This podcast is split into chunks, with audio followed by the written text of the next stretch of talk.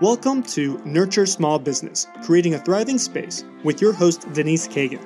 Denise is the president of DCA Virtual Business Support and has been a business owner for almost 20 years.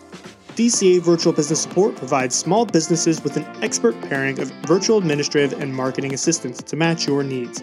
Learn more at dcavirtual.com. Sam Gupta has been an ERP thought leader in the digital transformation space for nearly two decades. He has been part of a large transformative initiatives for Fortune 500 corporations, but now he spends his time consulting with SMEs as a principal consultant CEO at Elevate IQ. Sam has been involved with startup ecosystems in building and growing businesses from scratch. In addition, he is a speaker, blogger, and podcast host of WBS Rocks. His podcast focuses on business growth, thought, digital transformation, and ERP. It is so awesome to have another podcast host on the show. Welcome, Sam. I'm so excited. Thank you so much for having me, Denise. That's no problem whatsoever. So, you shared with me that you started working at a very early age. Can you tell me about that? Well, so I started, and I always joke about this. You know, I come from a very manufacturing and distribution family background. So in my family, everybody has to work. Doesn't matter how old you are. As long as, as soon as you are on your feet, you have to find some way of contributing to either top line or bottom line. That's how my family thinks. I'm sorry. okay, so so the very first job that we typically get in my family when we started, we we were traditional manufacturing business at that time. We did not really have the digital currency or digital way of getting paid. So we used to get piles of cash. Okay, and then somebody has to count that. So my first job was that, and then followed up with the you know accounting for the business. Typically all of that is kept any of the overhead and and the admin expenses are kept within the family since i cannot really be on the shop floor because you are 8 9 10 11 but you can count you can do maths. That's given. So yeah so that's how early i started. I can explain more but that's my my early childhood job yeah, that's that's awesome. Certainly gave you a great foundation for what you do now. And that leads me to this question. So for me, I didn't know what an ERP was. So I literally looked it up. Would you explain to the audience what an ERP is, just in case they don't know? Yeah, so the best way to think about ERP is going to be from the word of integration. Okay, so when any of the corporations start, let's say, you know, you are talking about startups, smaller businesses, you are talking about anything below $10 million. Now, if your departments are going to be siloed, for example, marketing is not talking to accounting, accounting is not talking to your production, you know, production is not talking to your warehouse, that's going to be probably okay as long as you are small. But once you hit that milestone from $10 million, that's when your problems are going to start because you are going to have a lot more people and then you need some sort of integrated view of the organization. That's when your erp is going to be required. So erp stands for three things. Number one enterprise resource planning.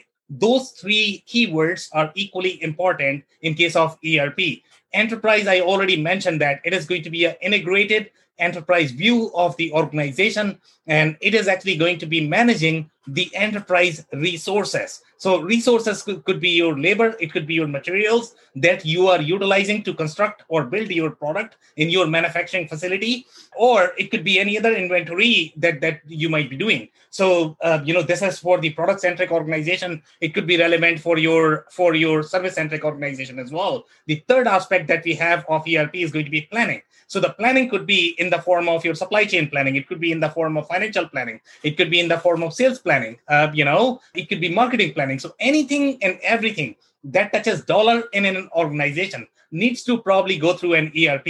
The output of an ERP is going to be your financial statements. That is going to be your cash flow that is going to be your you know balance sheet. And third thing is going to be your income statement p&l which is the lifeblood of any business. So most of the businesses are going to require some form of erp system. But typically erp systems are referenced in when you are going to require some form of integration the consolidated view of the organization So uh, I want to kind of recap. So the ERP is basically your CRM, your sales, inventory, supply chain, finance, human resources, maybe time and projects funneling in, and then the output winds up being your financial statements. Is that correct? Yes, that's one system. So obviously you have these specialized CRM systems that could talk to ERP, but ERP is your financial glue of an organization. So typically, ERP is going to provide a lot of out of the box functionality, let's say for your CRM. But let's say if you require marketing automation, ERPs are probably not going to be good at that. Okay, they okay. are going to have limited functionality. So you might have a very specialized system as well. But let's say if you're you don't necessarily care for marketing automation, a lot of manufacturing distribution organizations they don't necessarily care for all of that. Okay, so the out of the box uh, CRM functionality provided by ERP may be enough, but then you might require you know other specialized systems such as your e-commerce, your CRM. It could be your HCM, which is a slightly more HR system. It could be your CPM, which is slightly more specialized financial function. But when you need the basic bread and butter to run your company, that's when your ERP is going to be handy. So you said a couple of things that I'm going to follow up on. Said you said out of the box. So is this a system that comes already made, or is it you're creating these things to talk to get to each other? So that's a very interesting question. So when we think about ERP, you are always thinking about do you want to build this or do you want to buy this? So that's a very product mindset. You know, anybody who has built the enterprise software, and I want to be very clear when I say enterprise software, it's a very different software than your typical software that anybody can write on their laptop. Uh, okay, enterprise software, especially around the financial systems, are very different in nature. It's very difficult to write them. Uh, it is very difficult to scale them. That's why majority of the organization don't really go in a path of creating these enterprise systems, and they typically procure a system that they that is going to be already tested, already proven, already given. So you, when you are buying an ERP, you are really buying a product so when I say out of the box, what I mean is it should come out of the box as a product as you are, let's say, buying from Home Depot. okay. So so you mentioned difficult, difficult, difficult. Yeah. Why would I invest in one? If you don't invest in one, you would not be able to scale past certain points because what are going to be your options? Either you can run your organization manually or in the form of fragmented systems, or you are going to be developing yourself. All of them have different level of risks that a small to medium sized business cannot afford to take because they are already tight on budget. The reason you are buying is once you cross that $10 million, $20 million, $30 million point, your problems are going to be very different. Okay, so even though I'm saying the word difficult, it's going to be far easier than your manual effort or fragmented systems or okay. oh, I just want to make sure because as a business owner, when I hear the word difficult, I'm like, yeah, I'm, that's probably not something I'm going to do. but you've also mentioned manufacturing a couple times. So it, give me an idea of what industries an ERP makes sense for. So, in most cases, you are going to be hearing this from the manufacturers, the you know retailers, the distributors. The reason for that is because they are very capital intensive organization. The more capital intensive an organization is, for example, construction, they have to use an ERP. The more dollars are involved, there has to be an ERP involved. You are probably not going to hear the ERP as much in case of the services companies. For example, let's say if you talk about marketing firms or accounting firms, law firms uh, you know, the reason why you don't hear ERP as much is because number one, their transactional volume is not as high. Okay. Uh, they might be doing, let's say, you know, 10, 15, 20, 30, 100 projects. Uh, again, it's not a very difficult problem to solve. You can probably manage on your spreadsheet. You can probably have your siloed accounting system. So, yeah. So, you are going to be hearing this a lot in case of your manufacturing distribution retail product centric in, uh, industries the industries that are going to have a lot more you know capital intensive uh, equipment again construction machinery. So the, the the the more complex the product is and i'm distinguishing between the product and service organizations. Obviously the service organizations also re- require an erp because they are going to have different set of challenges. Once they grow past certain point okay? So majority of the organizations are going to use some sort of erp once they grow after a certain point. So that that makes sense. Once so let's talk about the the final word the p the planning. I need to understand okay i understand you put this stuff in you integrate all these systems. Give me a real life example of how it helps you plan for your business so here's an example. So let's say if right now you are running a $10 million business, let's say if you have 10, 20 people in your organization, uh, you can probably tell the guy next to you that, hey, you know what? I'm getting a job. You need to process this order. These are the specifications. This is what you are building and just get it done. Okay. So there's not much planning involved in that scenario. But then once you get to, let's say, 100 people in your organization, you have to have some system in place. And if you don't have your systems and processes in place, what is going to happen is you might have you know, as severe situation as life threatening on the shop floor. And we see that all the time because then this process coordination, because, you know, there are going to be miscommunications there are going to be you know individual process enablement that people might be creating their own processes and there's going to be a lot of conflict overall. So when i say planning the planning is going to be everything in your order to cash cycle. And i'm actually going to throw another erp word there which is going to be slightly confusing for you i guess. So when i say order to cash this is the entire cycle when you book the order uh, from your customer what do you need to do after booking the order? You probably need to process that from the operations perspective. You need to fulfill. You need to make sure that your customers are getting the right product. You know when you pack, uh, pack that box you need to make sure that you are actually creating the right packaging slip. And if you don't do that your customers are probably going to be mad. Uh, you are going to have a lot of return issues. You are going to have a lot of issues overall from the from the uh, customer perspective. So all of this requires a lot of planning in each step. So so that makes sense. So the planning is more around processes. It's yes. not okay because I, I think in my mind when i heard planning i was like oh so this is going to help you plan for resources meaning i need to know you know based on this order in our forecast i know we need x amount of employees or i know we need x amount of supplies. Does it do that too? Yes. So every anything and everything that you plan in the organization that touches dollar that is probably going to be planned in your ERP system. So yes, the materials, the, the labor, the employ- number of employees that you need, and for the manufacturing organization, for the distribution organization, that could be slightly more difficult. So anything, again, anything and any anything and everything that touches dollars is probably going to be planned in your ERP system. So, with a company who's just reading, reaching that $10 million level and they're looking at some type of softwares like this, where do they start?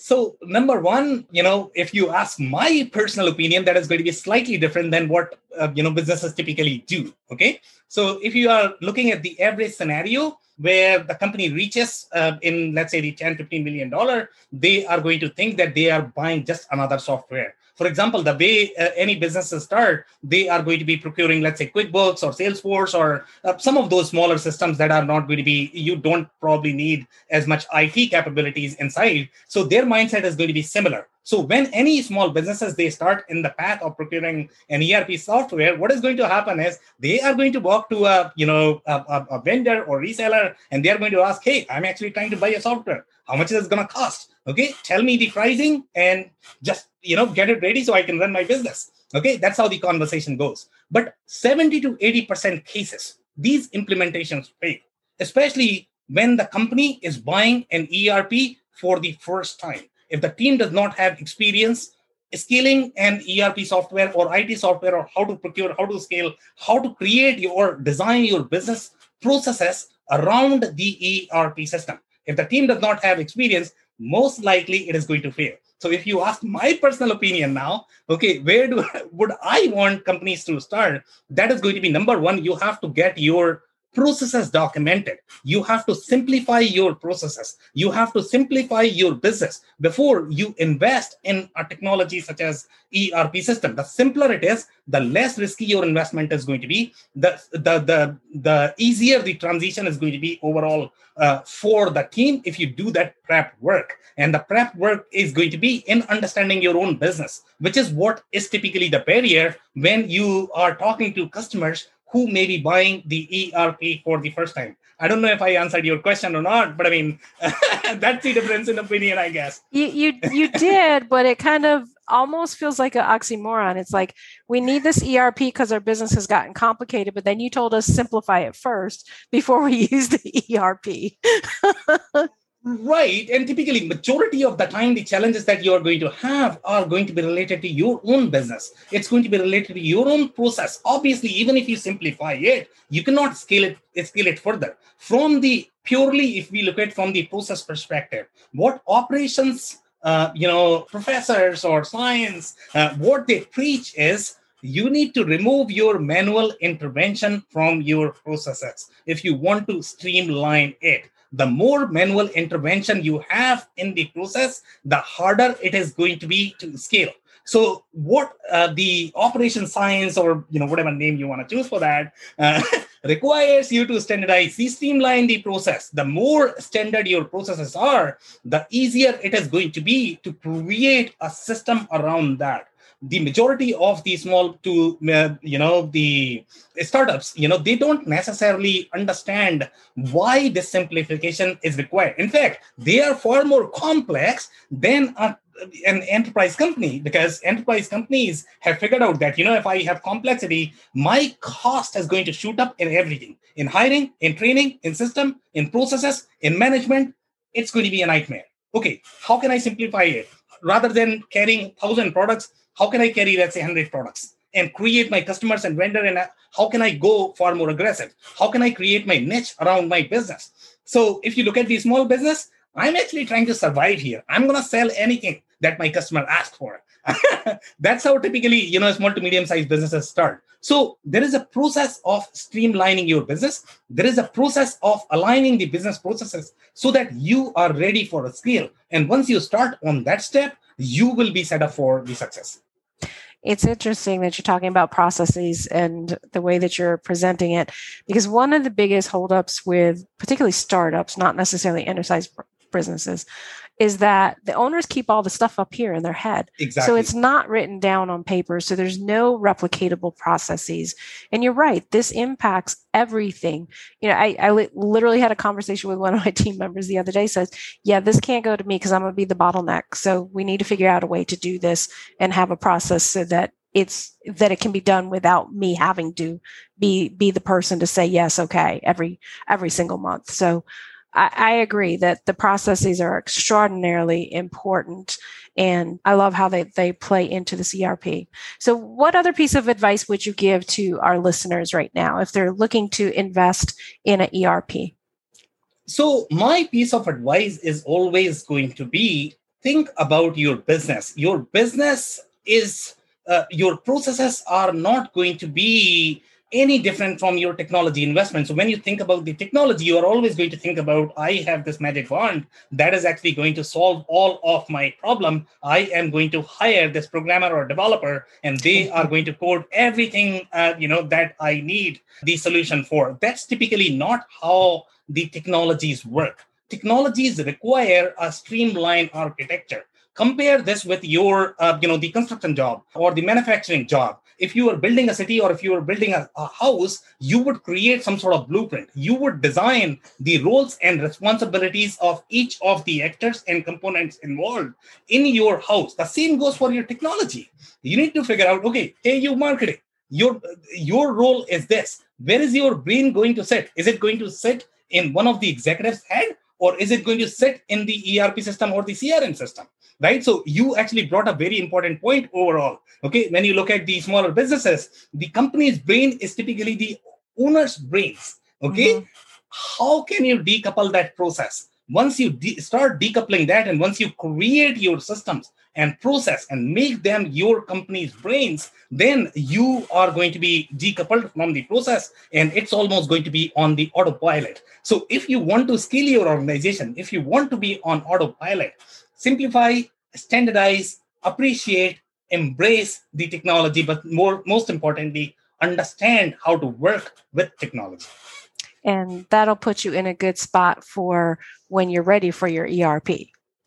Yes. Absolutely. So, Sam, how can our listeners find you after the podcast? So I'm super easy to find, super, super popular on social media, especially LinkedIn and Twitter. Okay, my name is very easy as well. It's Sam Gupta, S A M G U P T A. And the company name is ElevatIQ, which is going to be E L E V A T. There is no E at the end, IQ. If you look up on LinkedIn, you can find me there or connect with me, or you can go to elevatiq.com. Just fill out the contact form. My team will get you in touch with me. That sounds great. Sam, I really appreciate you sharing your knowledge with our listeners today. Of course. Thank you so much for having me. Really had a blast here. Thank you. Thank you for joining us for today's Nurture Small Business Creating a Thriving Space podcast. Learn more about your host at dcavirtual.com or by emailing her directly at denise at dcavirtual.com.